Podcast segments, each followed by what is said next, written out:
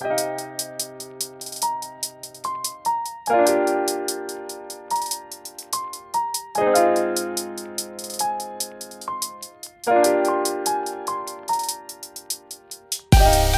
迎收听跳岛 FM，这是一份可以用耳朵收听的文学杂志。在这里，你将听到关于文学的一切，以及更多。用轻盈的声音装载有重量的语言，用鲜活的讲述赋予生活叙事的形状。和我们一起从一本书到下一本书，听见文学，阅读生活。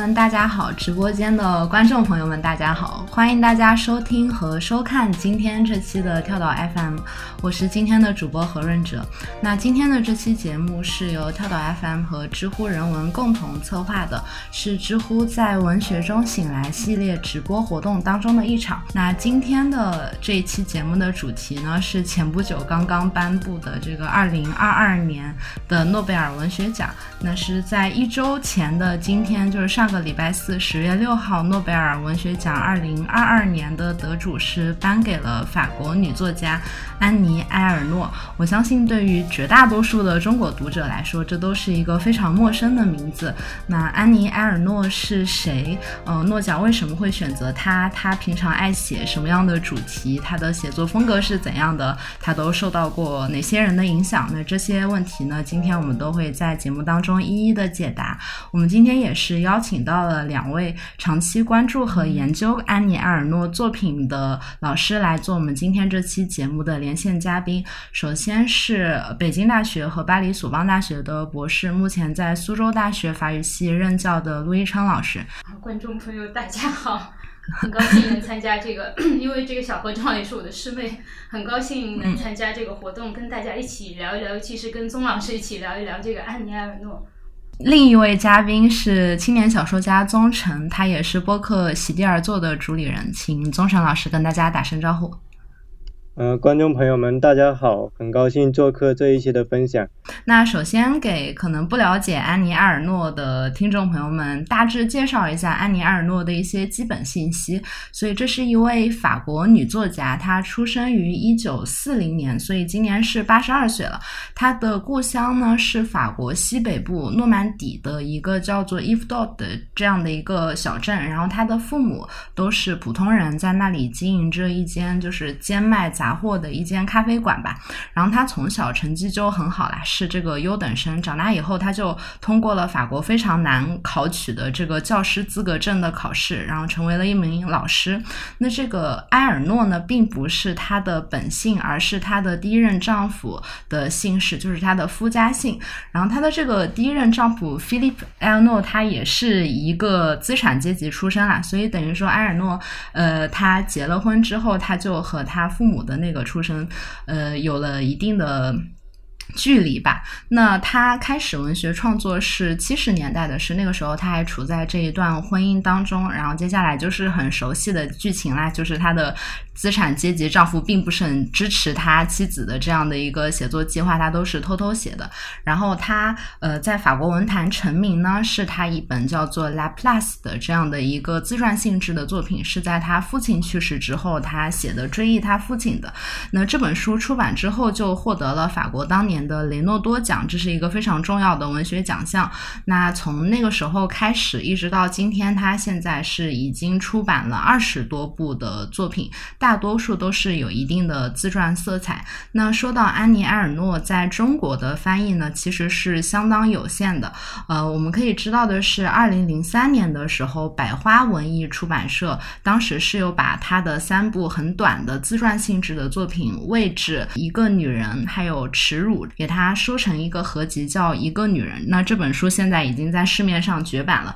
那另外一本就是他的代表作，叫做《悠悠岁月》。这个《悠悠岁月》是是二零一零年的时候由人民文学出版社推出的中文版，是五月天老师翻译的。那这本书呢是在去年推出了一个新版。然后我们刚才提到的那个位置和一个女人这两个短篇作品，也是会在这个月的月底由上海人民出版社推出修订过的新译本。那大概它的简单信息就是这些。接下来我们可能会讨论到一些更深入的内容。呃，首先我就想请问一下宗成老师，因为我们刚才也介绍到，呃，目前市面上可能真的已经很难见到安妮埃尔诺的作品了。那么，呃，我就很好奇，最初你是从哪里得知安妮埃尔诺这位作家，又为什么会关注到他？呃，其实我第一次知道他是因为我在大三的时候，呃，在人民文学出版社实习。然后当时，对，当时有恰好读到过他的东西，然后第二次知道他其实是因为，因为其实好像是在五大概五年前吧，就凤凰网读书基本上每年都会约我写一期关于诺奖的，然后就会定期的看那个赔率榜。当然这里需要说明的是，其实这个赔率榜跟诺奖评委会没什么关系，是博彩公司自己开的。基本上，安妮埃尔诺她都是培育榜经常出现的名字，那所以多多少少肯定会有注意到她。我这里还可以分享两个比较有趣的点，是有两本很火的书也有提到安妮埃尔诺，一本就是那本社会学家迪迪埃埃里彭的《回归故里》，就如果有读者能够对比这两本，就是。这个回归故里跟埃尔诺作品的写法的话，会发现是有一些共通之处。这里我们后面可以细讲。第二本就是今年很火的一本小说，就是萨利鲁尼的《美丽的世界你在哪里》。萨利鲁尼他也提到了安妮埃尔诺的名字，他他的小说笔下的主人公就恰好有在阅读安妮埃尔诺的小说。所以其实从这两个例子是可以看出，虽然埃尔诺在国内就中国国内不是那么有名。但是呢，他在欧洲其实是一个已经很出名的作家了，所以在今年的时候，埃尔诺得奖其实是一件并不算爆冷的事情，甚至可以说有点众望所归的意思。就相比于去年的古尔纳，所以就其实我看到那个提纲有问我说，呃，为什么？大概意思是说为什么我会想到埃尔诺？其实是。我在每年的时候，我都会推演一份名单，这个名单就类似于说，我可能觉得谁比较有可能获奖，然后在我这个推演名单里面，法语区、西语区、普语区是我比较重点关注的，然后其中法语区里面我列了两个女作家的名字，一个是安妮埃尔诺，一个就是埃莱纳西苏。呃，我为什么希望埃莱纳西苏？获奖是因为他居然目前国内大陆一本中译本都没有，真 的，这让我非常的吃惊，很让人震惊。对，前我看到前两天就是另外一本女权主义的法国女权主义的著作，那个性差异的伦理学，然后是刚刚引进了。我不知道就是西苏的那几本，包括美杜莎的笑，会不会在近期引进过来？我也很希望就是。中文的读者可以尽快的看到他的作品。那请陆老师来说一说，您作为这个法语专业的角度来分享一下，最初是为什么要选择埃尔诺作为研究对象？我先提一个可能有点不太尊重的问题。我看到有一个说法是说，埃尔诺是中国学生特别欢迎的论文对象，因为他的作品比较好读，语言很简单，是这样吗？嗯呃，其实有一部分是这样的原因，因为我第一次读到他的书是在是当我在北外读本科的时候，我在北外那个图书馆里面正好看到一本，当时是一本这个呃拉普拉斯就是最有名的那个位置那本小说，然后后来我到法国去交流的时候，我在那个书摊上看到另外一本书，那本书其实呃比那个拉普拉斯可能更吸引我一点，他那本书叫这个 Journal du Dehors，是叫外部的生活，但是事实上是没有被译过来的。他那个时候，他讲的是地铁里面，巴黎地铁里面遇到的，就看到的人。他用一种非常近乎白描那种方法，他写他基本在地铁上看到那些比较有特征的人。当时因为我正好在读另外一本，就是那个 Marc Auger 的那个，这个叫叫重返巴黎地铁。然后还有巴黎地铁上的这个人类学家，那个那个人类学家那个书，对我当时就觉得很有共鸣。而且因为我当时对影像也比较感兴趣，我一直在关注一些街头的摄影，所以我当时就觉得这个感觉感觉就像摄影切片一样，就是给你一幕一幕看到这个，所以我就当时比较关注。然后我又再读了这个呃位置那本书，确实确实那本书对于我们中国的读者来说有一定的感同身受，因为他当时。这个这个埃尔诺小的时候，在他母亲的那个呃杂货铺或者说这个咖啡馆里面，他在小板凳上写作业那个场景，我感觉是非常 让让我感觉至少我这代人感觉是还是感同身受的，所以我感觉还是挺有意思的一个作家。确实，这个你刚才的那个说法也有道理，因为。埃尔诺的语言非常的简单，他确实呃阅读门槛不高，或者说根本没有阅读门槛，所以他这可能对于 呃那些呃学学法语的这些学生来说，可能可能在大四呃大四甚至你这个大三大四这个拿一本字典，可能就能很很很轻易的能读下去。而且他的书都非常的薄，除了那本那个《悠悠岁月 》，除了那本《悠悠岁月》是大部头之外，其他都非常的薄，都是两三欧的那种小书。就是他有一本叫《纯粹的激情》，就在那个书摊上两欧就可以买到，很薄很薄的书。嗯，非常读者友好。那我们就说回诺奖这件事啊。然后这次诺奖颁布之后，我也是看到，呃，不管是网友啊，还是我身边的一些朋友，然后他们有一种观点，我觉得还挺有代表性的吧。我不知道是不是因为，就有一部分人，他们对于法国女作家存存在着一种。怎么说一种想象？然后当他们看到安妮埃尔诺是一个法国女作家，然后再加上去年由她的作品那个《Live and Moon》那个正发生改编的电影，然后又拿了威尼斯的奖嘛。然后那个电影它是讲呃关于堕胎而堕胎不成的事情的。可能这几个标签叠加在一起，就让很多人看到这个名字，他就以为安妮埃尔诺是那种法国女作家。我说那种法国女作家，我的意思是说，可能是呃。呃，比较私人的，然后比较关注身体写作，对，然后那种经验的。然后我还看到有一个说法，呃，特别的有意思吧，因为大家知道，就是前段时间那个《午夜之子》的作者卢西迪。他因为宗教方面的原因，然后不是被就是刺杀了嘛，然后现在应该是呃状况也是不容乐观，应该是眼睛受了一些比较严重的问题。当时呃也是有很强烈的呼声，呼吁这一届诺贝尔文学奖可以颁给他。我就看到有一条评论，他说：“哎呀，这一届诺贝尔文学奖没有颁给卢西迪，还是格局小了。”我觉得这个说法他特别有意思，尤其是他。提到“格局”这个词，这两天我也在想，他说“格局小了”这句话到底是什么意思？我觉得可能这种说法它存在着一个双重的认知误差吧。首先，就是如果大家多了解一些安妮埃尔诺的作品，就会认识到他根本就不是一个完全身体写作、完全私人写作的作家，就甚至就是如何把自己的私人经验、自己的个体记忆去破除他的这种过于个人的维度。去超越个体的局限性，就恰恰是他写作哲学当中非常核心的一部分。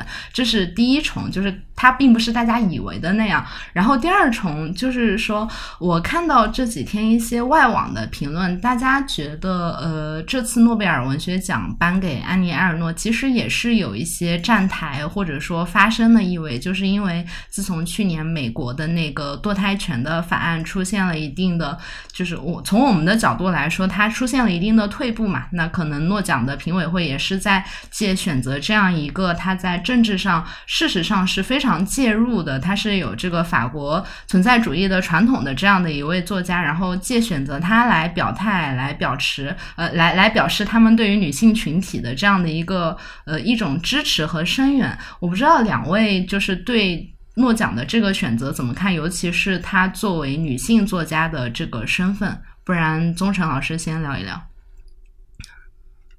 我我觉得这里面存在的一种伪善，就是他预设的一个前提，就是好像男人的政治性才是公共性的，女人的政治性就不被认为是公共性的一个东西。就是我觉得这个可以分成两个层面讨论，就是首先是第一点，就是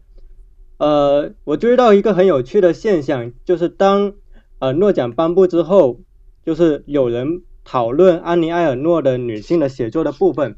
立刻会有一种声音跳出来说：“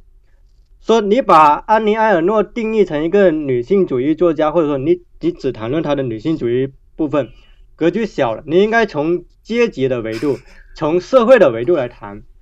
就是我不可我不否认呢，就是埃尔诺他写作是非常具有，就是他非常关注人的文化跟审美背后的权力的养成、阶级的养成等等。但是这里面有一个预设的陷阱是，女性写作的部分跟阶级写作的部分，包括其他写作部分，它是矛盾的吗？以及它里面有高下之分吗？然后再仔细思考的是，它到底是一个有你没有我的二元对立，还是说它其实是一种交叉性的写作？我觉得这种评述者他本来是善意的，他是希望能让读者不要只看到安妮埃尔诺的一面，能够看到他其他的面相。但是他无意识之间共享了他的批评者，也就是父权文化的逻辑，就是预设了女性写作一定是比左翼的社会阶级写作要低一等的。但这个本身恰恰是女性写作者，我们这里说是广义的女性写作者，他们所反对的一点，也是如果我们注意到安妮埃尔诺在《悠悠岁月》就这本他。可能是很公共性的一部书写里面，它有一个很重要特点是什么？就是相比起普鲁斯特等人的那种追忆型写作，埃尔诺在这部代表作里面加入了非常多的关于女性的性、身体、亲密关系等等的论述。那显然，埃尔诺其实也是通过这种书写的内容的比重的分配，就加入更多的关于女性的性、身体还有。女性自己对于日常生活的思索，它其实是在挑战一种成见，就是说，女性的日常生活亲密关系是否就真的比男性关心的公共议题要低人一等？我记得它里面有一个很经典的一段，就是说，就是他在那个肯尼迪遇刺的那个公共事件发生了之后，他其实更关心自己已经。我记得是说八周没有来月经了，反正就大概是这么一个意思嘛。OK，也就是说，在他的讨论的这个案例里面，一个女性的身体的变化，并不比男性要关注的公共议题要轻。我觉得这个是，呃，这个是第一层面对。然后第二层面就是，我觉得安妮埃尔诺她的写作就是，我认为她注意到了一种。渐离性，或者说，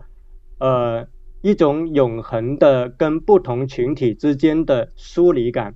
也就是说，埃尔诺注意到了，在全球化时代以来，出现了这么一批人，就是他们既是他们原有阶级的一种反叛者，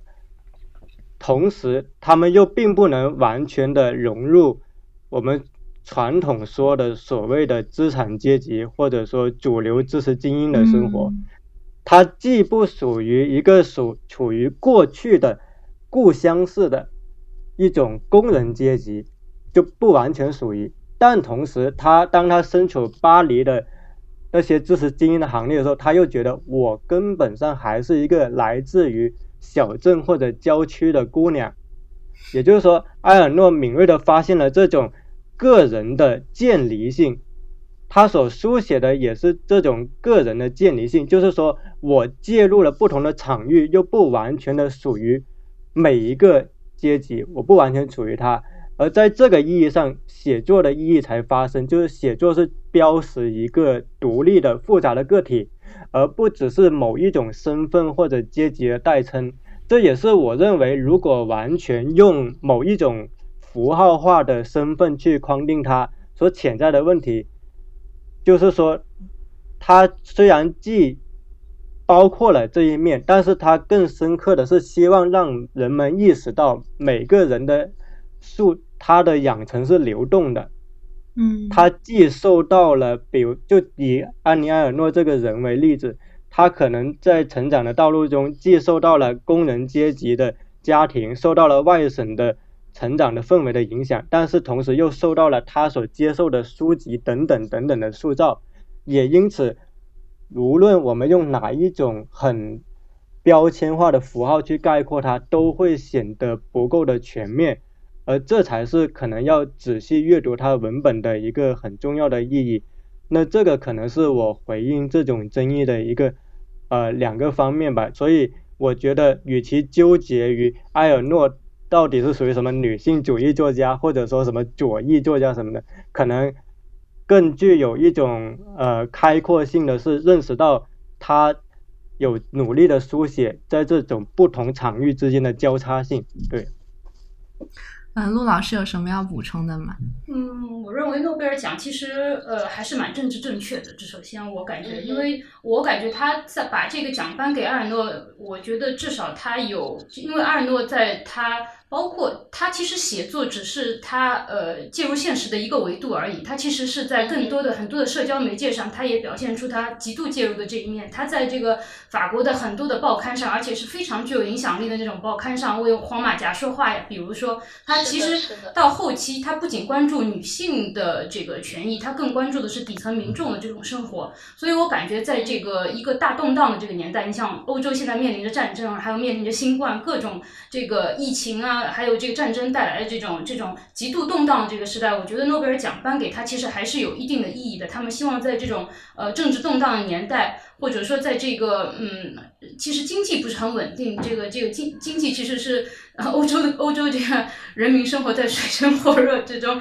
在这种在这个年代里面，我感觉他把他这个颁给一个极度关注底层民众的这个这样一个作家，其实是有他自己的立场的，而且他也希望文学的受众不再禁锢在那些这个呃习惯了资产阶级文学审美的这种受众里面，他希望文文学能够面向更多的这种底层民众，能够让更多。的底层民众获得一种文学化的存在，因为我觉得阿尔诺他其实书写这些底层民众的形象，他其实也是为了让这些小人物获得一种文学化的甚至审美化的这种存在。我感觉他的这个写作其实很大程度上是挑战这个传统的资产阶级审美的，就是这个传统的男性视角下的这种资产阶级审美的。因为呃，你想阿尔诺是一个。很不屑的被认为经常喜欢逛超市、上地铁的这个 这个女作家，对吧？她写一些超市里面的一些购日常购物的场景，她关注那些甚至是流浪汉在地铁里面的流浪汉，所以我感觉她的这种人性化的这种维度，也是这个诺贝尔奖的评委们可能能看得到的。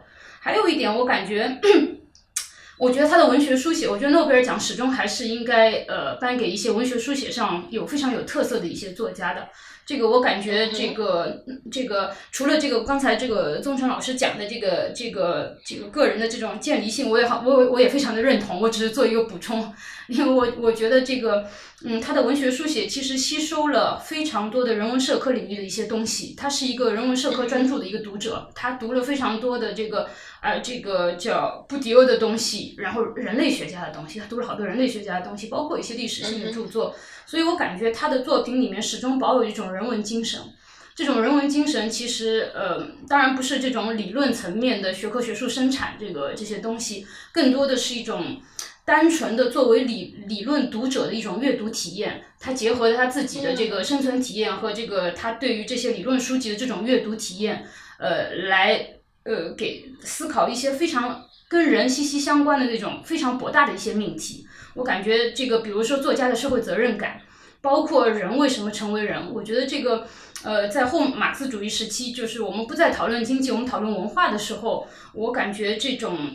从语言的角度，从文学的角度重新思考人的这种社会性维度是非常重要的。所以我感觉这个，呃，这个诺贝尔奖这个颁给他，肯定也是有，呃，在至少是认同了他的这种文学上的一种取向，文学上的一种认知取向。还有就是他提到这个人类记忆和集体记忆的时候，他确实这个强调了这种集体记忆作为人类记忆部分的这种重要性。然后他，但是他也提到了这个集体记忆的一种局限性，因为在这个悠悠岁月之后期的时候，他觉得自己，因为他其实得了乳腺癌，他觉得自己已经可能 不是生命走到尽头了，反正就就是已经 这个呃这个年纪已经非常大了，所以他有一种嗯非常迫切的想要书写记忆的这种责任感，所以我感觉这个。我觉得这个他也认识到这个人生而向死的这种必死感的这种局限性，所以我感觉他在不停的书写。我感觉诺贝尔奖其实也在也在鼓励这种以这个人类是人类记忆为为这个目目标的这种书写。我 我个人感觉是这样。所以我们这次看诺奖给他的这个颁奖词，我来念一下啊。他说：“他以勇气和敏锐的洞察力揭示了个人记忆的根源隔阂和集体限制。”这个。颁奖词可以说写的还是相当中肯的。那我们刚才陆老师也提到了，就是埃尔诺他是一个人文学科的一个一以贯之的一个读者。然后我也想从这个点开始，接下去我们可以聊一下埃尔诺作品当中的社会学的这样的一个方法。我们都知道，呃，埃尔诺是一个受社会学影响非常深的作家，他本人也提到过，呃，刚才陆老师提的那个布迪厄的那一本《区分》和波伏娃的《第二性》是两本。对他影响最大的书之一。然后之前开头的时候，宗成老师提到了那个迪迪埃·埃里蓬的这个呃《回归故里》，这个也是一本社会学家写的书嘛。那这个书放在这里，它就非常的有意思。我觉得它可以提供一个非常有趣的同体写作吧。因为迪迪耶·埃里蓬他的这本《回归故里》，对于中国读者来说啊，就是大家是会更熟悉这本书的。这本书它是前两年的一个畅销书嘛。那迪迪埃里蓬他在书中多次的提到了埃尔诺，我记得他说他看到埃尔诺是怎么写埃尔诺他自己的父母的，他就明白了发生他自己发生在迪迪埃埃里蓬他自己身上的是怎么一回事儿，因为他们两个的轨迹可能也存在一些相似之处吧。埃里蓬他是一个出生同样是出生工人家庭的，然后后面是通过读书，然后去去到了巴黎，然后进入了知识分子和资产阶级的圈层，再加上他。本人又是一个性少数群体，那这样他等于说是双重意义上的边缘群体。当他回到那个特别强调男子气概的，就是工人家庭的时候，他感到的那种不适感，包括他觉得他背叛了自己家庭的这样的一种感受，就是他的轨迹和埃尔诺存在着某种相似之处。那埃尔诺他事实上他自己也有一本他的这个回归故里，埃尔诺的故乡是叫伊夫多，他的那本就叫做。和杜海伊夫豆，然后我就看他们的这两本书，呃，刚才宗成老师。也提到了，就是他们的写法有一些不一样的地方。我当时注意到的一个，呃，我就是对我来说比较明显的地方是，首先他们两个都是对自己的写作非常自觉的人，就是体现在他们会在写作的过程中，他们会时刻的感觉就是有必要解释我为什么在这样写。那埃尔诺给出的解释是我选择了用就是给我爸妈写信报平安的那样的语调来写我现在的。这样的一部作品来叙述我爸妈的故事，因为我觉得如果我不这么写的话，就会有距离感。我就想用就是最朴实的这样的一种语言。那埃里蓬他的选择是恰好相反的，然后他在开头就坦诚说，我会在这本书里呃使用理论分析，那这样是对我的阶级的一种完全的背叛。呃，我很好奇的是，为什么他们都会这么在意自己是怎么写的这个问题？呃，其实埃尔诺他确实在语言的选择上，他选择使用非常平实的这种语言，几乎是这种，就像他写给父母的，就他为什么要用他写给父母的？因为他父母其实是一个底层阶级出来的。我觉得他想消除这个跟父母之间因为语言造成的这种隔阂，因为因为他的语言其实是带有最浓厚的阶级色彩，或者说有最多的阶级指针的。这个，所以他在进入了资产阶级之后，他的语言其实逐渐被资产阶级化了。嗯，当然这样说的有点、有点、有点，但是逐渐，因为他在这个阅读那些这个呃，就资产阶级这个。这个，因为呃，法国的其实跟我们中国的文学其实不太一样。法国的这个很多的这个文学的一些作品，我们看到都是被男性资产阶级作家所包、所所主导的，对吧？所以他在阅读了这些作品当中之后，尤其是在这个学校学校里面，因为老师其实传播的是一种叫被资产阶级认可的这种。被资产阶级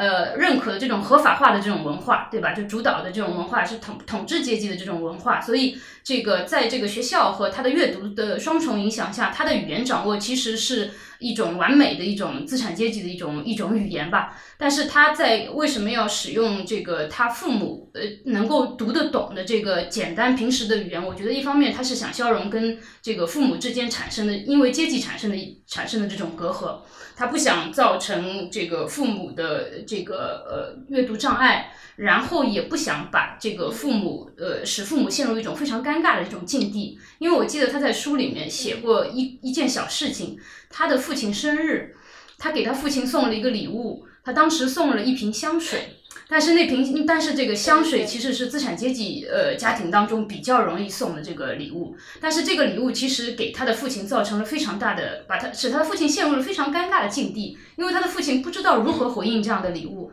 所以这个布迪厄的书里面，其实他有一本书叫《Le Sens Pratique》。他在里面就讲了，其实每一个阶级它有固化的这种行为模式和这个这个趣味取向，在各个产品当中，衣食住行层面。所以，当他这个呃跟其他阶级打交道的时候，他其实是留在自己的阶级，因为这样是最最保守、最保守、最保险的一个做法。但是，当他面对一个资产阶级阶级层面的这种礼物的时候，所以他其实是个人的阶级已经发生了错位。其实他面临这种错位，他其实是非常。这个这个个人的个人的这个心内心其实是非不仅是尴尬，然后他其实也意识到了自己和女儿之间的这个距离的，所以我感觉这个埃尔诺的这种书写，至少从小的层面，他其实也是想弥合他跟父母父亲之间，尤其是以。父他父母为代表的这种底层民底层阶级之间的这种距离的，所以他不想让他的文字成为一个阅读的障碍，所以他希望底层阶级的人也能读到他的书，也能认可他的书，或者也能在这个书中找到他们的存在。我感觉这个是他这个语言选择的一个比较重要的一个原因。嗯，那宗成老师分享一下作为一个作家的观点。呃，我其实刚刚想到的是。就我记得法国有一个很有名的作家叫塞丽娜，当时他选择一种书写方式的时候，其实他有一个观点，就是说一个作家必须选择一种能够唤起读者新的感受的写作方式，他所写作的内容才真正具有意义。因为其实塞丽娜，如果大家读过他的一些观点的话，他是对普鲁斯特式的书写是颇有微词的，甚至他是有点反感那种就是很典型的一种。巴黎资产阶级文人式的书写，那塞丽娜她选择的写作风格就是她混入了大量的就是工人阶级，包括是外省人，包括那种无政府主义者他们的那种口语俚语，她混入到了她的写作风格里面。而且她的写作风格其实你读到是有一种仿佛一种泥沙俱下一般的感觉，就是她不会刻意追求每一个词的那种所谓的优雅感。相反，他追求的是一种整体的一种喷喷涌感，一种力量感，而这种整体的写作方式调整，才塑造了塞丽娜她自己的美学，进而被当时的广大读者所去接受。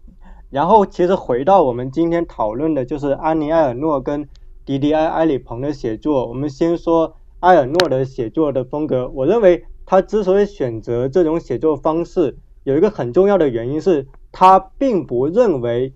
写作是一个完全独立于社会之外的一个东西。也就是说，如果今天埃尔诺参与一场是否存在纯文学的讨论，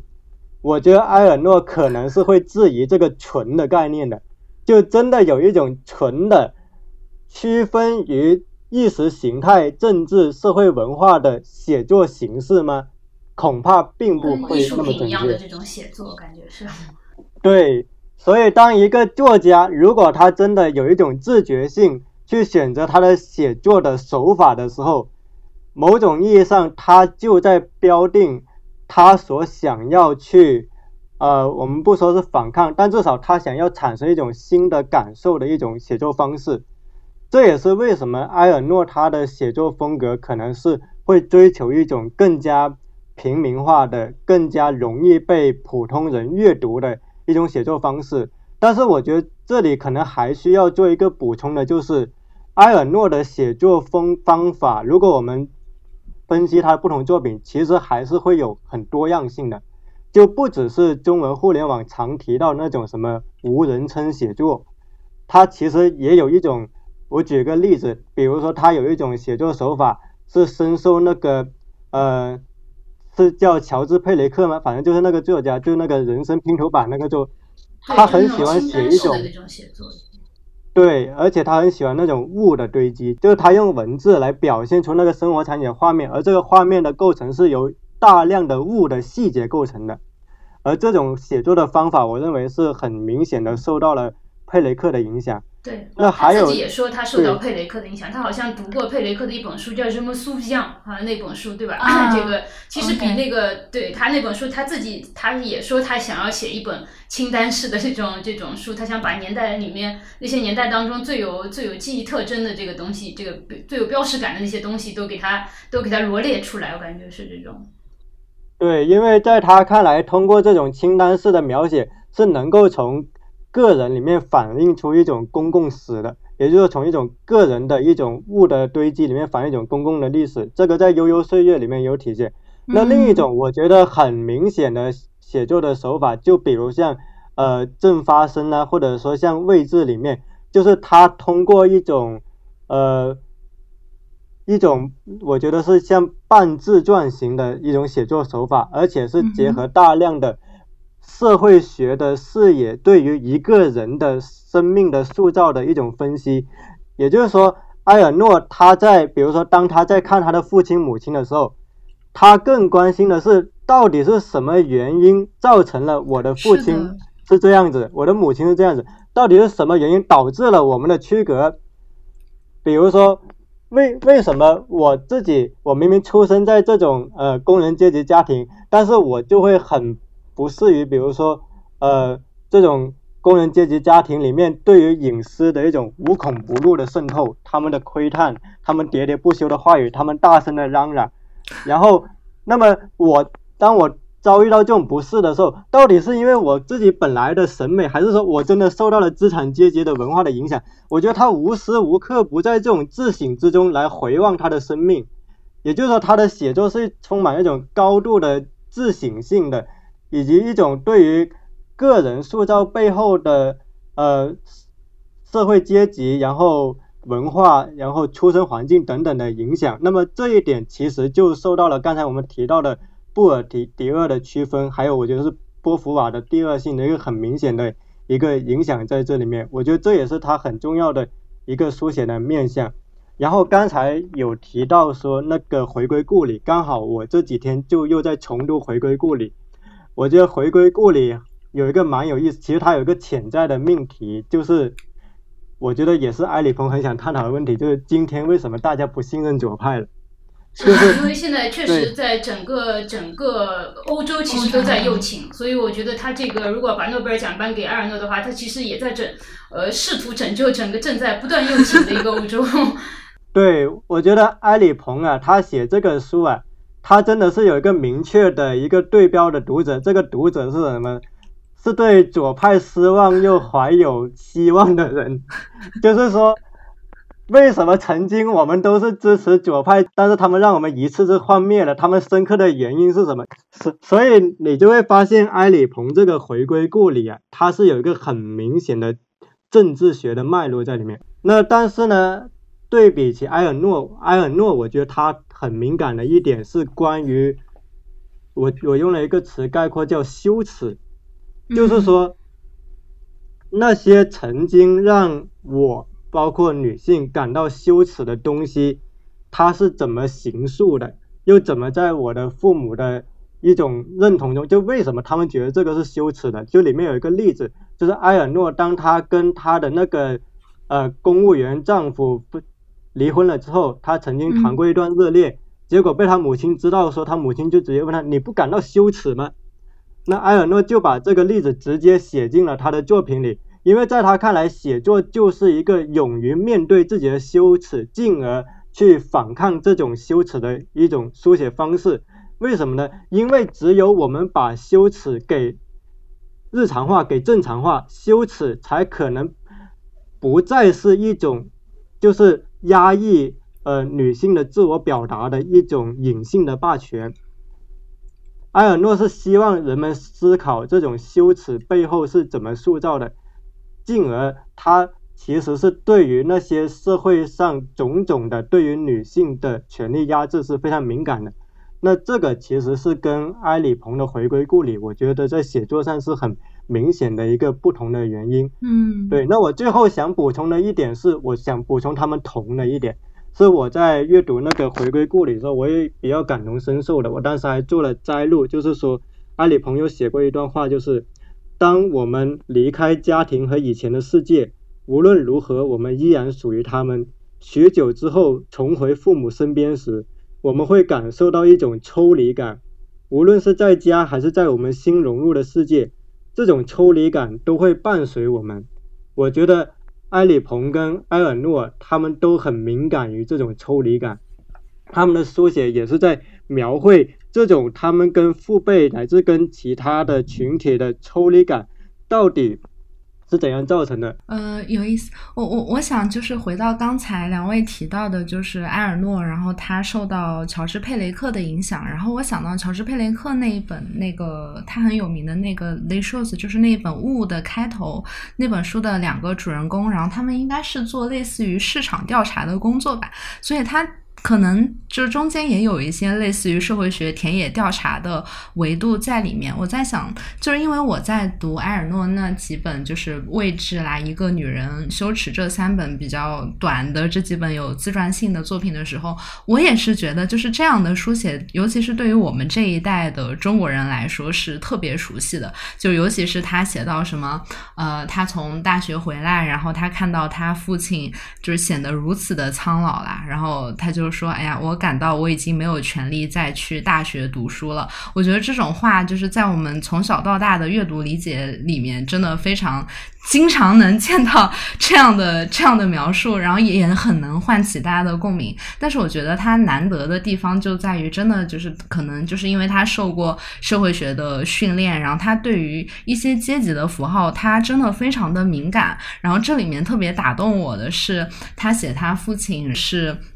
一个很喜欢听音乐、喜欢在大自然里面的人，然后他说了一段这样的话：“他说，呃，听音乐、赏风景所得到的激动和感受，我的父亲并不能够用语言交流出来。我后来与外市的小布尔乔亚们交往，人家问我爱好什么，是喜欢爵士乐还是古典音乐，是喜欢达底还是勒内克莱尔？他们的问题让我明白，我是属于这个社会的另一个层次的人了。就是他如此敏感的。”捕捉到了资产阶级们，他们熟练的运用他们的文化资本的方式，他们怎样把这些东西、这些歌手的名字、这些流派来作为他们的谈资，然后在他们之间进行这样的交换。然后我我就就而且读这些书的时候，我有一个怎么说呢？因为他们就埃尔诺是四十年代生人嘛，然后埃里蓬他应该是五十年代生人，就其实他们的这个成长年代和我们今天的成长年代，起码就是。隔了一辈人的时差了，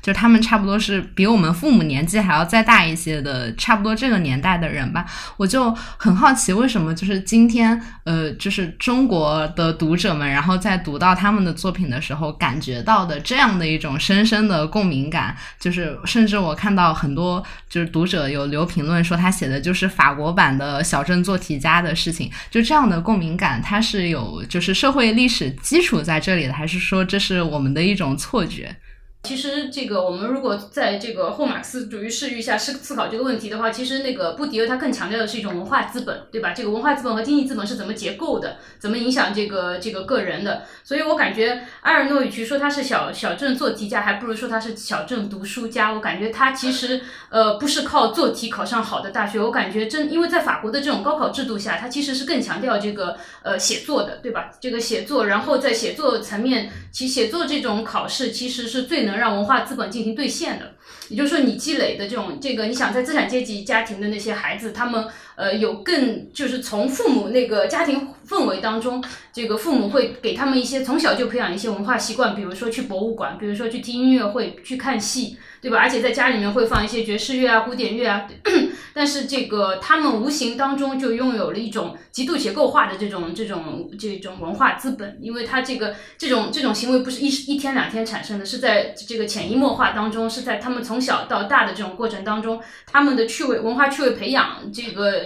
他们的启蒙老师是他们的父母，所以他们有很多的这个法国资产阶级家庭里面，甚至连电视都没有。然后他们家里面有有一整面墙的书，然后这个对于那些孩子来说，这些都是他所享有的这种文化资本。但是这种文化资本在我们对于我们中国孩子来说，就像我们是靠做题，是不是？他们要做很多题，因为我们的考试里面其实是以这些客观题为为主的，尤其是这个语文考试啊。但而且这个写作的比重并不大，但是在法国的这种高考当中，这种文化资本兑现的可能性更大一些，他们更重视写作。然后这个阿尔诺，我感觉。他之所以能够从小镇里面走出来，能够呃很能够考上当时的这个叫鲁昂大学，对吧？我感觉是有有归于他，首先是他父母呃不让他做任何的家务，而且他父母就像我呃选择只生一个孩子，把最好的资源提供给他，因为他的父母把他送进了。工人阶级不会选择的这种，因为工人阶级他们他把对他父母父母的这个同样阶级的那些这个工这个这个他的亲戚也好，他的这个父母的同事也好，然后他那个小咖啡馆里面的那些常客也好，他们都选择把自己的孩子送到社区学校，因为社区学校免费，而且而且这个呃工人阶级大部分都是多子家庭，但是这个他的父母呃选择了集中教育资源，集中最好的经济资源供这个这个埃尔诺他上了一个私立学校。然后这个这个，我感觉是跟，而且他的母亲不让他做任何的家务，他其实，呃，我感觉他的母亲对他的影响也非常大，因为他母亲是一个极度强势，而且这个不承认男这个女性比男性差的，然后非常强势的，然后这个非常努力工作、非常勤奋的一个人，所以我觉得他在性别认同和其他各方面的这种认同上都在向他的母亲靠拢，所以他做事情非常的努力，他在他那个很小的那个咖啡馆里面非常努力的看书，然后就就就如饥似渴的读书，我感觉。这个是他兑现自己通过自己积累的这种文化资本最好的方式，就是在高考当中通过作文啊，或者通过一些一些这个以写作为重的这些科目来这个获取很好的成绩。我感觉他可能更更提得上，更能更符合这种小镇读书家吧。应该应该还不是做题，因为他们好像法国这个靠做题上去的，好像也没有我们这么多题集，感觉 是吧？宗成老师有什么要补充的吗？呃，我我感觉他会让我想起那个《那不勒斯四部曲》的莱农，就是他有点那种，我也我也有这种感觉，现实版的《我的天才女友》的感觉。然后，其实刚才提到那个“小镇做题家”这个词，我以前也跟朋友讨论过，我发现一个现象，就是我认识的小城市或者小镇长大的很多人，他。很讨厌“小镇做题家”这个标签，为什么呢？他觉得这个标签很粗暴的把他的成长历程给涵盖了，而且现在啊，这个“小镇做题家”还隐含了一个含义，就是说这个人太紧绷了，就是一般松弛的人大家都不叫他“小镇做题家”，而一般紧绷的人就会被讽刺成“小镇做题家”，而且这里面有个很微妙的地方就在于。呃，他好像就是默认了，就是一个很粗暴的公式，默认了从小地方长大的啊，一定是特别功利主义的。那当一个人说小镇做题家的时候，其实啊，我觉得当这个话语诞生的时候，他本来是一个自嘲，但是慢慢的变成一种说的人彰显他优越感的体现。我们仔细的揣摩一下那个感觉，也就是说，经常在社会现象会有这种一个情况，就是。本来是一个呃，是一个普通群体用来自嘲自己的一个词汇，慢慢的被主流话语所征用。那主流话语征用的时候，是表达出他一种优越感。也就是说，当我说这个人啊是一个小镇做题家，那他隐含的是我我不是小镇做题家，或者说我没有他写的那么紧绷。那么我觉得，当他们。看到埃尔诺的故事，其实说说实话，埃尔诺的故事也就这几天在网上火，那之前没人认识，没几没多少千万的人知道嘛。那个自媒体介绍他的时候，就很喜欢按读者的想象走，就他们知道读者很想看到一个法国版的《我的天才女友逆袭》的故事，那么就对吧？就按他的这这个感觉去塑造呗，对吧？但是我觉得这里面有一个很微妙的不同，是我认为在中国，其实在中国社会很重要的一个东西叫做呃考试资本或者叫功绩资本，但是在法国社会，他们好像更强调所谓叫文化资本或者格调资本，这两个东西其实还是稍微有点差异的啊。我打个有些粗糙的比方，就是其实在中国，哪怕是那种呃我们说很有钱的人啊，其实看起来都是。其实，因为他们可能挣钱的手段是，对对，我本来不想说这个词，但确实是这个感受，对对对，但但在他们法国那里，他们更强调的是一种因为基于格调跟文化所产生的一种呃区分感。那么这个时候，一个人其实进入一个精英群体，往往他所被辨识的感觉就是他身上的格调感。但是在中国可能不太是这么，我举一个很简单的例子，哎，咱们现在那么多文科青年，谁真的很有钱？大家都那么多打工仔，如果单纯从一个经济和一个政治权利来说，咱们哪一个算得上是什么中产阶级或者什么权贵？都都算不上，都打工仔，对吧？但是，但是如果到法国的语境又不一样，所以我觉得这个东西还是需要做出区分的一点在在那里面。然后最后可能想补充的就是那种共鸣感，就是确实他们家对于埃尔诺的一种养成，确实会让很多中国的孩子有共鸣。包括我把我我把埃尔诺的故事，我就发给一个真的是文学圈外的朋友，哎，他他就说，哎，这就是一个典型的底层女作家的逆袭故事，就是在他的这种印象里面。然后他他也说，就是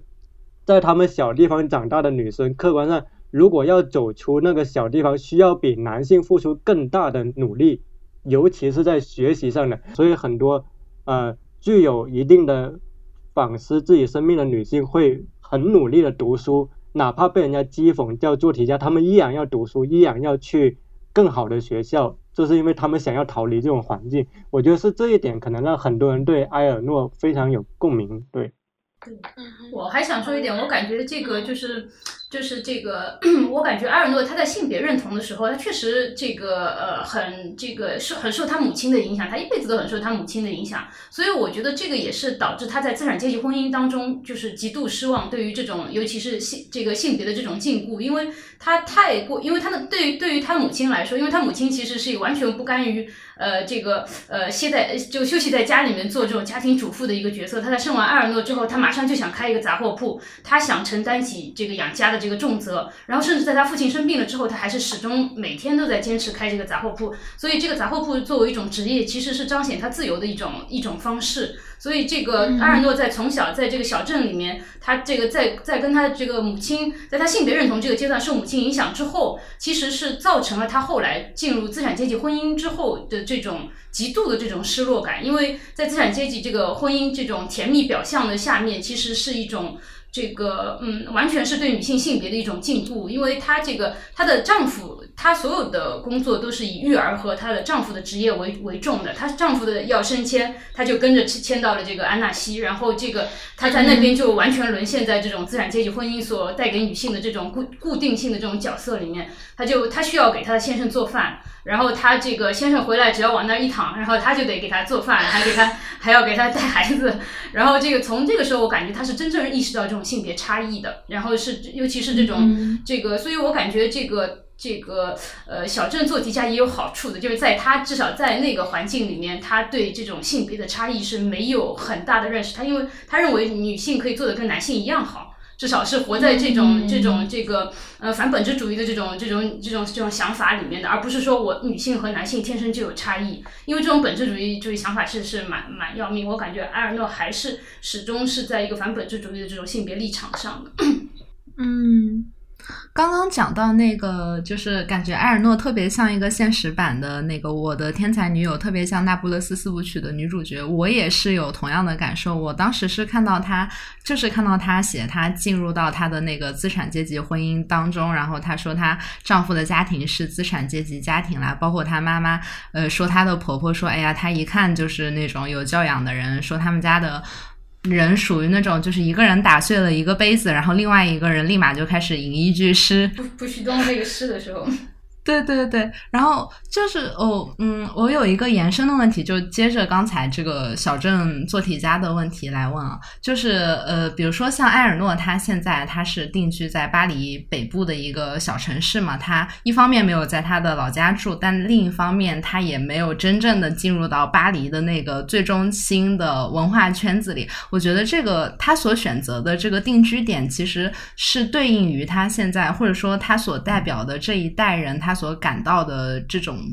呃，就是两边都不归的这样的一种处境吧，也就是宗成老师最开始说的那样的一种渐离的感觉，那样一种双重的异乡的感觉。我很好奇的是这样一件事，就是埃尔诺和埃里蓬他们，再包括布迪厄，他们都是上个世纪的人了嘛，然后他们经历了。就是法国战后的那个辉煌三十年，一个高速的经济发展的时期。然后他们都是从小城市来到了大城市，然后他们成了知识分子，然后人生也获得了一定的成功。然后他们转回头，他们回溯他们的成长史的时候，这样的一种焦虑的感觉。然后今天的中国人看起来觉得嗯很有共鸣，我觉得这个是很容易理解的。但是我现在好奇的是，就尤其是近两年我们在互联网上，就是包括我们身边的人观察到的一种普遍的焦虑。不是说我已经成了新中产了，然后我现在很焦虑，我马上要掉下去，而是说我们觉得这个上升的通道在逐步的堵死。比如说，就可能会有人说，哎呀，你觉得小镇做题家，然后他不是一种很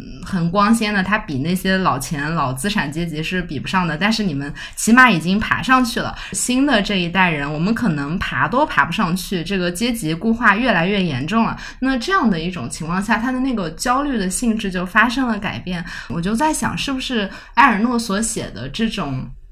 怎么说这样的一种羞耻的感觉，这样的一种焦虑的感觉，它会有更普世的这样的一个维度吗？就是这个，我感觉这个还是在这个年代，确实刚才这个小何讲的，他这个确实荣光三十年之后，我感觉尤其是这个他正好是享受了战后最好的时光，所以他其实呃是在那个年代，其实是这个这个法国人民生活还是非常这个越来越越来越好的那个时代，我感觉他确实是有一定的时代感的，而现在可能。呃呃，底层阶级的孩子可能要在想要呃，就是这个阶阶级晋这个实现这种阶级晋升的话，可能会面临更大的这种困难。但是我感觉他这个作品，呃，虽然有一定的时代感，或者说有一定的历这个历史性，但是也是有一种普世感。也就是说，这个身为子女，其实就像弗洛伊德这个理论里面，他讲那个家庭小说的时候，身为子女总有发现这个父母的形象在自己眼中失落的那一天。也就是说，你你这个我们在孩童期这个时期，总是会对父母有一种极度美好的这种想象，我们都幻想自己是城堡里的公主和王子。但是总有一天，这个我们会面临这种出生的这种羞耻感。感就是父母，嗯，相对于我们美好的这种想象当中，我们会会这个呃一步一步随着我们的受教育的过程当中，见识到真正的这个现实生活当中的父母，所以我们其实总会有这种失落的，对自己出生的这种失落和羞耻感，总会总或多或少会有一些，我感觉至少还是会有一部分人群会会呃对他所描述的或者说他自己的所经历的这种羞耻感，会有一定的这种认同。嗯，嗯宗成老师有要补充的吗？呃，我隐隐感觉，当我阅读埃尔诺作品的时候，愤怒感并不是他的最终的导向，而是一种对于自我记忆跟历史的回溯。但是这是跟我在我阅读很多，呃，因为我有很多朋友或者说呃写作者，他会描述今天的年轻人的感受。我注意到里面很重要的两个感受，一个就是愤怒感，一个就是饥饿感。这种愤怒感就是建立在呃信仰跟呃生活上的一种双重的幻灭。这种幻灭就是首先是物质上的，物质上的刚才已经说了，阶层跃升的通道关闭，然后我们处在一个资源匮乏，但是。呃，上层可能占据了大量的资源的情况下，相当于这个蛋糕没有变大，反而可能变小。可是结果我能分到的蛋糕越来越少了，那这个时候我就会明显的感到一种局促感、一种压力感，甚至一种弃民的感觉。我注意到以前呃戴锦华一次讨论，他提到了一种全球化的弃民，就遗弃的弃。民众的民嘛，一种器皿的现象，就有结构性的器皿。也就是说，今天很多年轻人的一种愤怒是来自于他觉得他是这个器皿。对，新技术革命之后，尤其是就造成的这种这种结构性的这种器皿。对，它事实上已经不属于这个游戏了。那么这个时候，其实才会衍生出一种极强的幻灭，所以才能才会导向我们今天说的很多什么呃。躺平啊，或者说退出游戏。当然，其实事实上你要真退出游戏是很难的。其实大家还是继续努力打工嘛。但是精神上是想退出了。对，这是第一点。呃，第二点就是我们会感到一种意义感的无法实现。也就是说，呃，我们不知道到底在哪里再能找到这种生活的意义感了。一方面，在这种工具社会上，我可能也不能成为一个最后的一个呃。意义的一个满足的满足者，甚至可能是被踩踏的一个被牺牲者。那另一层面就是说，当我经过了一个历史上偶然的幸运时期，就是我们如果回溯啊，呃，千禧一代成长的过程，某种程度上算一个幸运时期，就是那个，但是这种幸运其实是非常具有欺骗性的。因为它某种程度上是建立在了一九九零年代苏联解体之后一个资源的重新的瓜分之下，这种新自由秩序下的一种利益共同体的一种分配，但是这种分配是在一个历史周期结束之后，它很快就会导向新一轮的危机。也就是说，以二零零八年全球金融危机为标志，实际上这种幸运周期就结束了。所以很多人今天回溯他们的童年时光，都会觉得说有一种昨日的世界的感觉。我甚至怀疑，等我们这一代再过一会，会把会把零八年以前描绘的跟那种自由派描绘的一九八零年代一样。当然，这里面是有很虚幻的成分的，但是只是说人们总是通过这种过去的移情来表达对于现实的不满。那这种不满就体现在一种意义感的失落。对，而这个我觉得就跟埃尔诺他所书写的他的历史记忆，我觉得还是有很大的不同。尤其是后期，尤其是他这个那个悠悠岁月越往后读，你就会感觉这种这种这个这种感觉会越来越强烈一些。对，而且我注意到，比如说在悠悠岁月里面，其实虽然今天很多的中文的评论者把阶级流动、阶级跃升作为一个很大的主题，但是其实在这本书里面，他。好像还有很大的比重，其实要讨论当时的一些呃政治运动啊、性解放浪潮啊，包括女性的生活的变化。也就是说，其实我自己还蛮怀疑，到底在埃尔诺他的写作的重心里面，这种呃我们特别关心的阶级的跃升，在他那里到底是不是他写作的核心？其实我是有一点怀疑的。以及我觉得，当埃尔诺他在书写他的。那段时光的时候，其实他并没有一个那么强烈的幻灭感，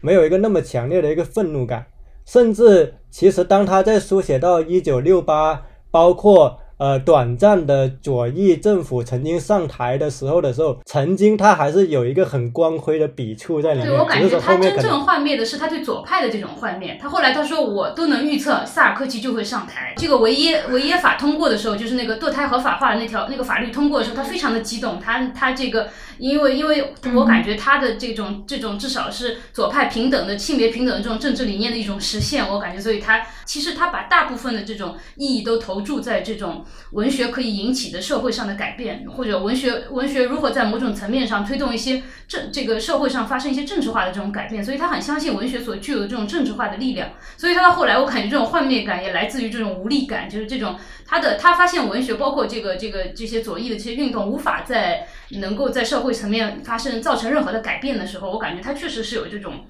尤其是在后期，在他身体可能，呃，因为他得了乳腺癌之后，他可能这个身体也不是特别好。我我感觉他是不是有一种双重的这种幻灭感？我感觉，嗯。好，那我们既然就刚刚提到了《悠悠岁月》这样一本安妮埃尔诺的代表作，我们接下来可能重点聊一下这本书。呃，关于这本书，我有一个数据可以提供啊，就是根据公众号做书的消息呢，呃，这本书它在二零二一年，就是去年出版的这一本新版，从它六月出版到今年的八月，实体店和网站的销量一共加起来，就是全国啊只有四百零一本。那我们知道 这本书它在法国。零八年出版的时候，是一面试就饱受评论界的好评啊，拿了很多很多的奖，包括杜拉斯奖在内，就一举奠定了埃尔诺作为一个重要作家的地位吧，可以这么说。那呃，就刚才也提到这本书里面，他描述了法国这么多年，就是《雷加内》这本书的原名，就差不多可以翻译成年代或者说年岁吧，就这么多年来经历的事情，它里面充斥着大量的法国生活的细节。你们觉得，就这本书它在法国的反响和在中国的反响就是如此的两极化，它是不是有部分原因是因为它中间的这些文化符号对于中国读者来说实在是过于隔膜了？我特别想问宗成老师这个问题，是因为我看到你有推荐说他是一个这个中文的读者，因为我们都在国外生活过，所以我们读起来可能没有那么强烈的这种膈应感，但是可能对于一个一个这个不懂法语的这个这个这个读者来说，可能这个这个问题可能更更有效小一点儿。对我还有一个问题，就是我看到宗神老师推荐说可以用《悠悠岁月》来入手安妮埃尔诺的作品。我当时读到这句话的时候，我很惊讶，因为我觉得这本书很难读。然后后面我又和一个中文系的同学交流了一下，他跟我说他觉得《悠悠岁月》特别的好。我说你不觉得读起来就是有很多东西你不知道它是什么吗？他说：“哎呀，我读过佩雷克，已经习惯了。”所以我就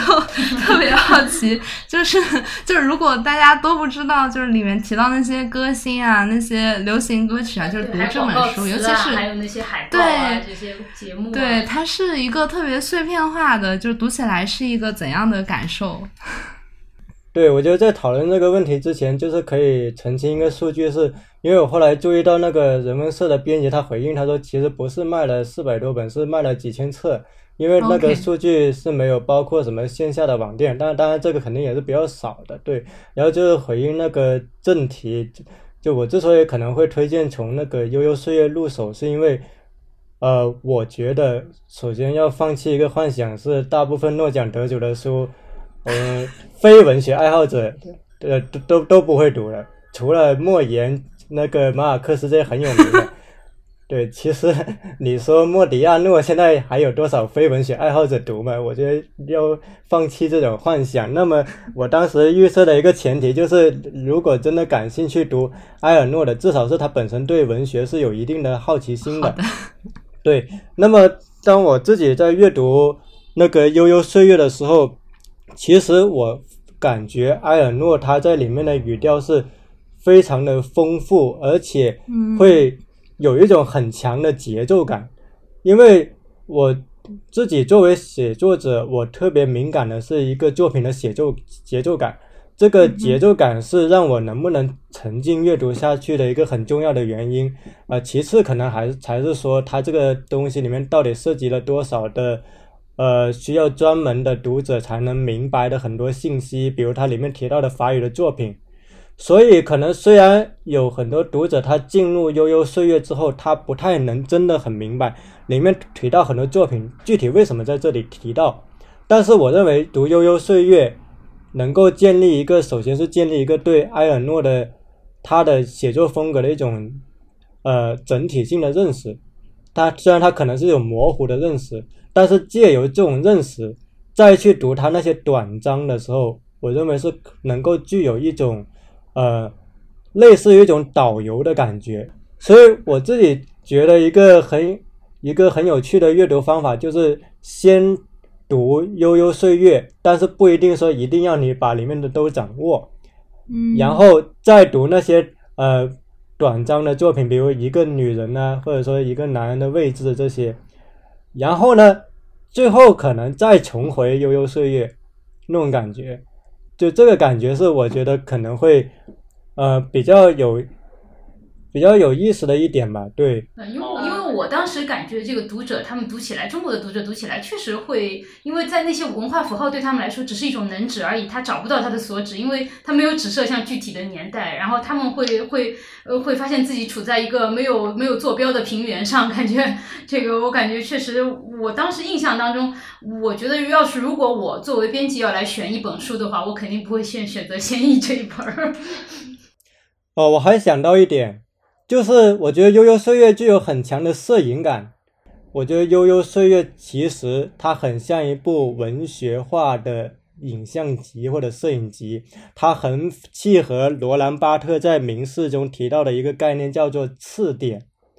就我觉得悠悠岁月其实因为罗兰巴特提到字典是是这种这种无意识的细节给给读者带来的这种冲击，但是我在想中国的读者他们可能只有对这种照片，因为它确实是影集一样的建构的，因为它每一个年代都是靠照片来断代的，对吧？它的每一个年代的开始都是在描述一幅作者那个年代时候的照片，然后给人一种看那种观看影像集的那种感觉，就是像那个最早那个山东画报出的那些老照片一样，因为老照片，而且他那个照片是呃。被描写出来的照片，所以他是没有被这个，就就是没有被给我们看到的，所以我们有一种很强的这种个人投射。因为对于家庭摄影来说，这种这种读者的这种认同感其实是非常非常高强度的，因为他看到这个照片好像看到自己一样。但是这个我感觉就是这就是这个问题，我觉得中国读者他可能是在文化层面，可能在这个。这个知面这个层面，就这个罗兰巴特说的，就跟字典对应的那个层面，他可能能够进行一定的文化层这个层次的这种赏析。但是我觉得字典对他们来说，可能不一定能够完全找得到。就是他这本书其实很有魅力地方，就在于它的摄影集每一张照片之后，它其实是一段，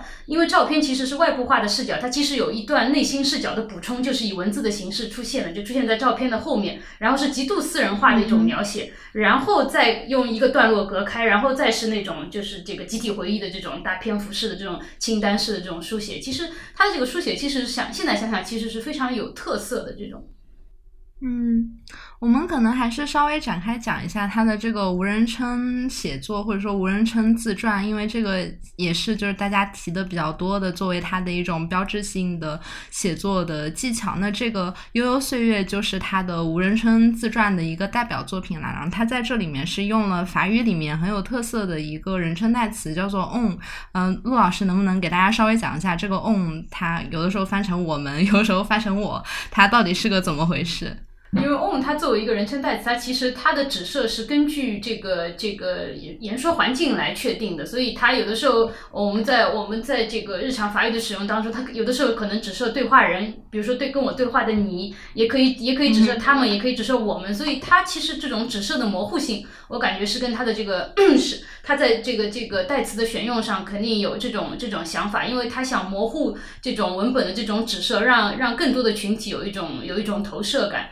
这个其次，我觉得他其实那本书里面也没有完全都在使用 on，他也使用了，就也没有在完全只用那一个人称，他也有使用女她。他在描写过去自己的时候，他用了这个女她，表示这个跟自己有一定的距离感，然后以一种非常外部化、边缘化的这种视角，或者有一定距离感的这种视角来审视之前的自我。所以我感觉他确实在这个文本的形式层面，尤其是在代词的选择层层面，他其实是花了很多的心思在这个上面。它里面有很多的代词，不仅有 on，还有 nu，还有我们，然后还有这个 il，还有指这个他的父母那辈人或者指年轻人的时候，他也有用他们。所以他这种指涉的这种模糊性，或者他这个人称的这个多变性，其实也是跟他的一种，嗯，这个想要在这个书里面达到的一种，呃，这种集体的这种认同感，还是我我觉得是很有关系的。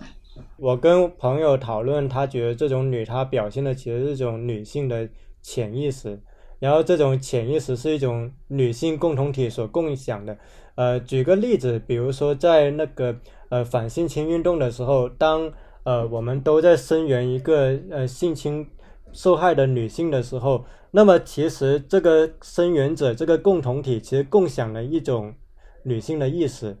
那我觉得在悠悠岁月里面，当他使用这种无人称自传的时候。其实他是希望通过这种共同体的潜意识的驱动，来去回看，举就比如说，当他在谈论到公共史的时候，我们会发现他摘取的还是那些很具有代表性的事件，就比如说像呃肯尼迪遇刺，或者说像是一九六八五月风暴等等，这些其实都是影响了一代人的生命的这些重要时刻。那么他在谈论到女性的。私人的体验的时候，这种私人体验其实也是具有一种公共性的。就比如说那种女性在一个权力不对等的关系下所受到的一种呃诱奸，或者说哪怕不能称之为性侵犯，但是他在事后回想是一种被胁迫的状态下，那这种情况下其实是也能够引起很多女生的共鸣的。但是在文男性文人主导的议程里面，这个是被忽略的。那。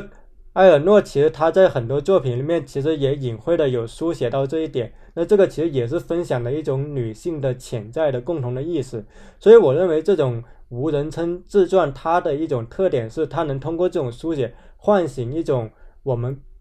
一种共同体内部的潜在的意识。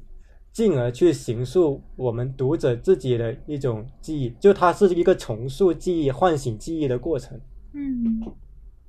呃，我还有一个问题，就是呃，大家一般在谈到就是埃尔诺的这个无人称自传的时候，大家都会说，就是他呃某种程度上融合了他的这个私人经验和这个集体的公共性和一个共同记忆，或者像刚才宗成老师所提到的那样一个共同体的无意识。但是我我觉得比较好玩的地方是这一点啊，就我我觉得所有的作传自传作品，或者说所有的回忆录，所有的。文学作品它必然的会带有它社会向的这个维度，对吧？因为它肯定是写一个人他怎么在社会当中，他和人打交道，他怎么交往，他肯定是处在一个处在一个巨大的关系网络中的。那这样的话，我觉得肯定所有的自传作品它本来就带有社会维度啊。那埃尔诺他为什么要就是选择就是通过隐没他自己的这样的一个叙事声音这样的方式，然后来把他的这个社会。会的维度进一步的放大，或者说他把这层给它凸显出来，这个是不是和他所受到的社会学的影响有一定的关系？哎，这个问题我确实只能浅答，就是从一个写作者的角度，就是当我们如果使用一个很固定的第三人称叙事的时候，其实有很大的限制。举比个举个例子，就假如说我现在写一个女她的话，那我肯定不能写她。他的眼睛，他的意识所感受不到的东西，不然的话，这是一种叙事的僭越。比如说，今天他在巴黎，那我不可能通过，我不可能通过他的视角，然后很无端端的的去谈论他，呃，所没有所切身经历的。我随便举一个例子，比如说在当在中国发生一个事情，呃，但是呢，如果采用无人称自传，有一个好处是这种限制。呃，相对的被稀释了，他可能就不用太顾虑说这种第三人称叙事所必须要恪守的一种跟叙跟叙事者他的眼睛和他的心灵所感受到的东西，他可以更加心无旁骛的去书写一代人的公共史这样的一个内容。我觉得这个是从一个首先是写作策略上的一个考量。然后第二点是我注意到《悠悠岁月》它的出版时间其实已经是在埃尔诺写作时期的中后期了。基本他后期好像都已经出的作品已经比较少了。他后后期好像就出了这个呃《Memoir de Fille》，好像是那个这个好像也被应该也被再做出来了，对吧？然后还有一个是是《Fille》，讲的是他去世的，在他之前去世的这个姐姐，对吧？然后还有一个是呃最就是还有一个是这个《Regarde la lumière, mon amour》，就是那个看就是那个那个是超市里面的一段话，就是他去欧尚超市逛逛街的时候，有一个母亲对他孩子说《Regarde la lumière, mon amour》。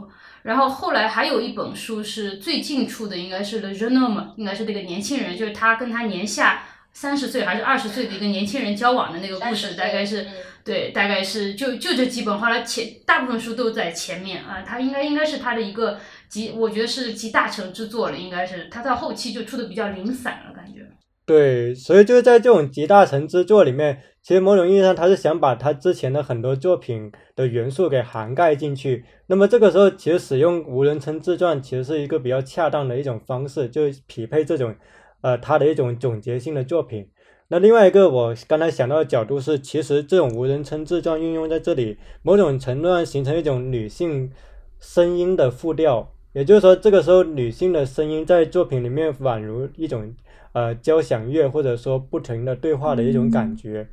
也就是说，埃尔诺可能他其实在实践一种除了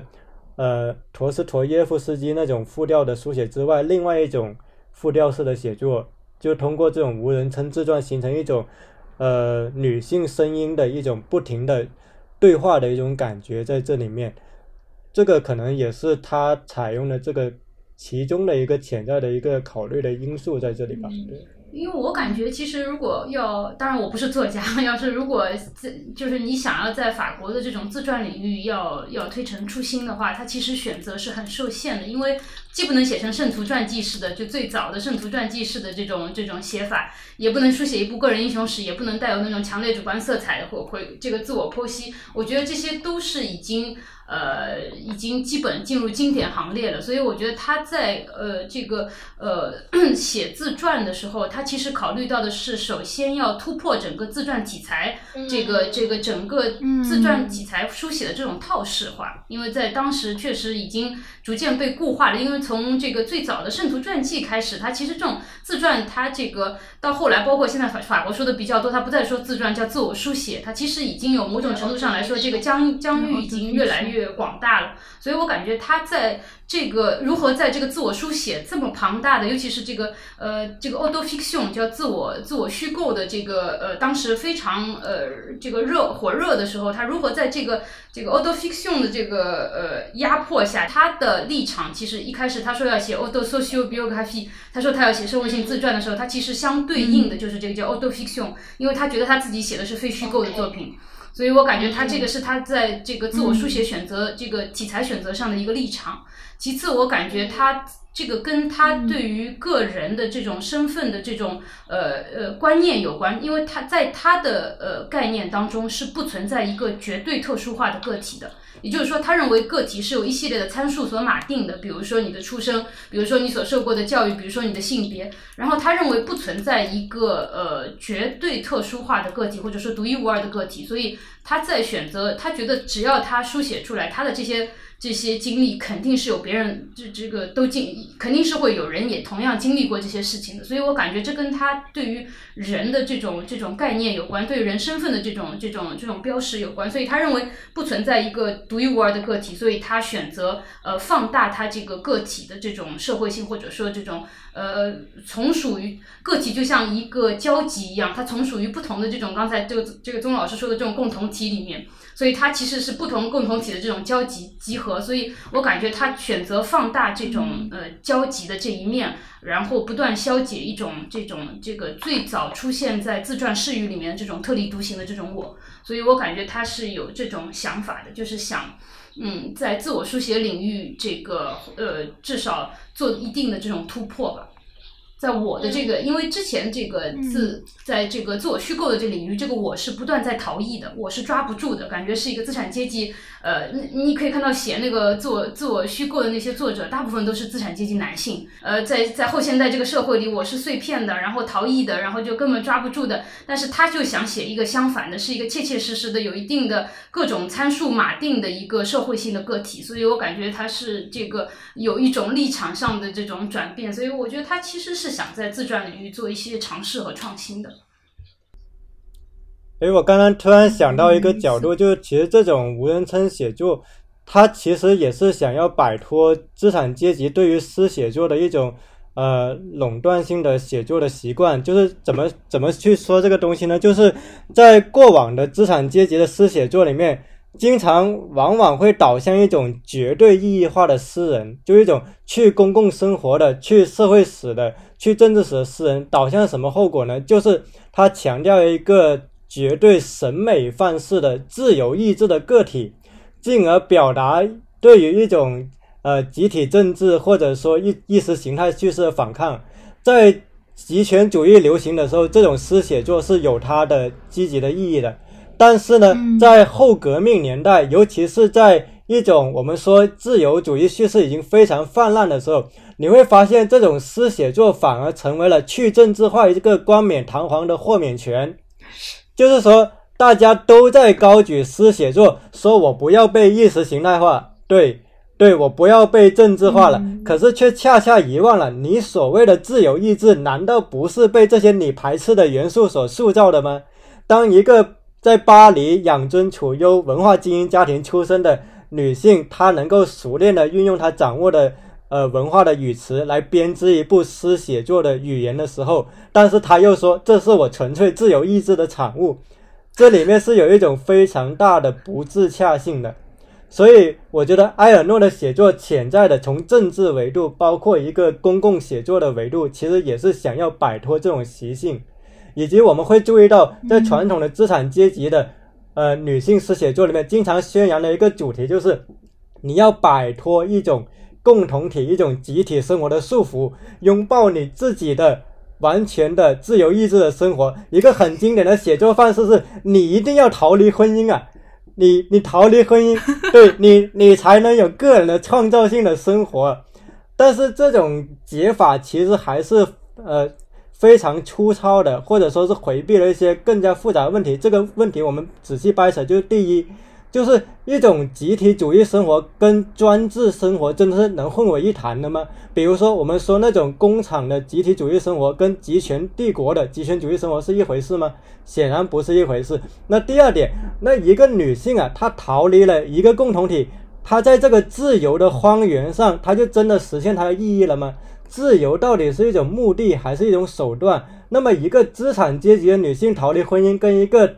工人家庭的女性逃离婚姻的成本是一样的吗？但是这些问题在传统资产阶级的写作里面都被忽略了，所以你会发现在这种流行的资产阶级诗写作里面，仍然有遮盖掉很重要的一些东西。那么，我觉得像埃尔诺这些写作者，他所想要反思的也是这样一个很重要的问题，就是说，个人写作不必要非要以排斥公共生活以及一种集体书写为代价。对，对，所以我感觉他的写作的出发点，或者他写作的姿态，永远是反资产阶级审美，或者是挑战资产阶级审美的一些东西的。哎，但是很有意思，很有意思，就是其实现在反资产阶级的书写也挺被资产阶级社会所接纳。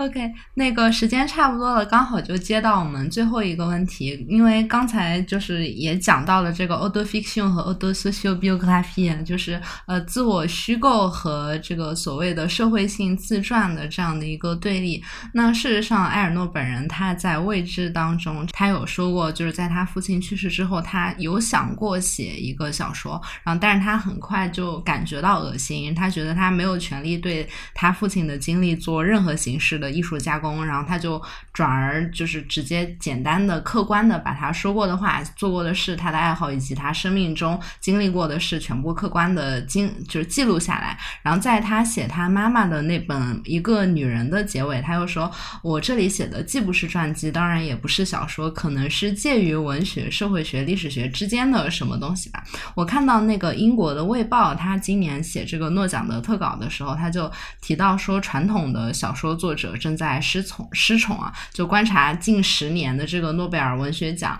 呃，就可以看到那个二零一五年的阿列克谢维奇，他也是一个我们现在说非虚构的这样的一个作家嘛。那我就是想问，就是在二位看来，是不是今天小说这种媒介，它是？呃，它作为一种题材，它是属于资产阶级的二十世纪或者更早十九世纪的黄金年代，属于它的黄金年代已经过去了。可能今天的美剧是新的小说，今天的游戏是新的小说，然后，嗯，就文学没有了小说这张王牌之后，然后它可能就是要转到非虚构这个方向上去呢。呃，我觉得可能宗老师更有话语权，我就先简单说一说吧，因为我不是个作家，但是我我可以想象，确实现在这个嗯，对于非虚虚构作品的这种重视啊，它也其实也反映出了这个虚构作品的一种困境，也就是说，它不仅是故事层面的困境，它不知道讲怎样的故事，还有一种是故事叙事层面的这种困境，因为它没有办法在这种叙事技巧上再做出一些高层次的突破，它没有办法再再再提出一些很很很新的就。全新的这种叙事视角，这个不不叙事方法，因为很多的叙事方法，它现在都在向其他媒媒介进行引介，比如说电影。所以我感觉这个传统的小说，它确实只有在这个一些叙事参数的重塑上，比如说这个叙事视角啊、叙事节奏啊、叙事这个 叙事者呀等等这些传统的这种叙事层面参数的这种重组上。才会有这种高度个性化的一种空间，我我个人感觉是这样。但是我感觉埃尔诺，呃，诺奖之所以颁给埃尔诺，还是回到了一个问题，就是他这个，嗯，包括他所具有的这种政治立场，我觉得他给文学看到了另外一种可能性，也就是说，他的这个他让人看到这个阶级出身和这种性别不再成为一种自由写作的障碍，它可以让更多的人进行写作。我觉得这个是这个诺奖可能颁给他这个这个最大的意义所在。宗成老师作为一位小说家 来说两句。我注意到，比如说谈论文学边缘化，文学要死了，小说要死了，其实好多年每年都在谈这个，好像 基本对法国那边也是对，但小说其实啊，它不还一直在嘛？而且我，而而且我还注意到，就是其实在我身边，我发现写小说的有时候比读小说的还要多。你就会发现，其实人类写故事的欲望啊，一直没有消减。嗯，但只是说，在经历了一九八零年代以后，当小说这种热潮退潮了之后，人们会感到一种不适应。可是其实那是因为错将一九八零年代或到一九九零年代当做一种历史常态，其实那反而是一个很短暂的特殊时期。也就是说。小说作为一种大众娱乐的主流的载体，其实是非常短暂的。那时候，小说家、诗人也能成为大众偶像，只是这个东西显然是必然要改变的，因为我们知道现在已经有非常充分发达的娱乐媒介。那这个时候，小说，尤其是严肃小说，它必然会出现一种呃退潮，但是这不意味着小说的一种消亡。我觉得这是。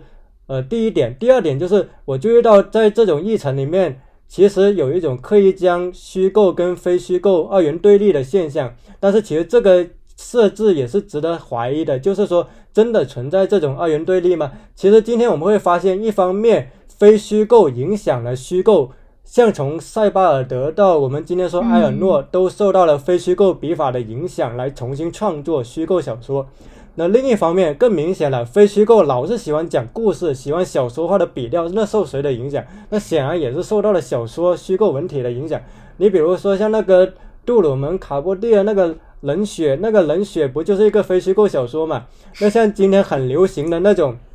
就是非虚构的特稿的杂志，很喜欢讲故事，讲个人的故事。说白了，不就是用一种非虚构幌子下重新写的一种小说嘛？那你说，如果小说真的消亡了，那干嘛还学这种小说的文体呢？所以我觉得这个东西还真的没必要现在那么早的下判断。因为你比如说，其实哪怕在中国，在我们今天一个那么流行唱衰小说已死的国度，我们今天不依然谈论着像呃，就哪怕只说国内啊，像房思琪的初恋乐园。像湖泊的大象席地而坐，《山体》《繁花》《东北三剑客》巴拉巴拉，哇，那么多小说，小说哪消亡了呢？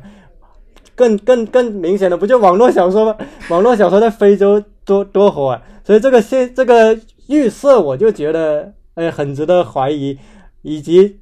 非虚构跟虚构，它我觉得不是二元对立的，而是互相交融的。就是我我回到我的这个最后的立论，就是我觉得今天其实是写作者都在探索一种混合型文体。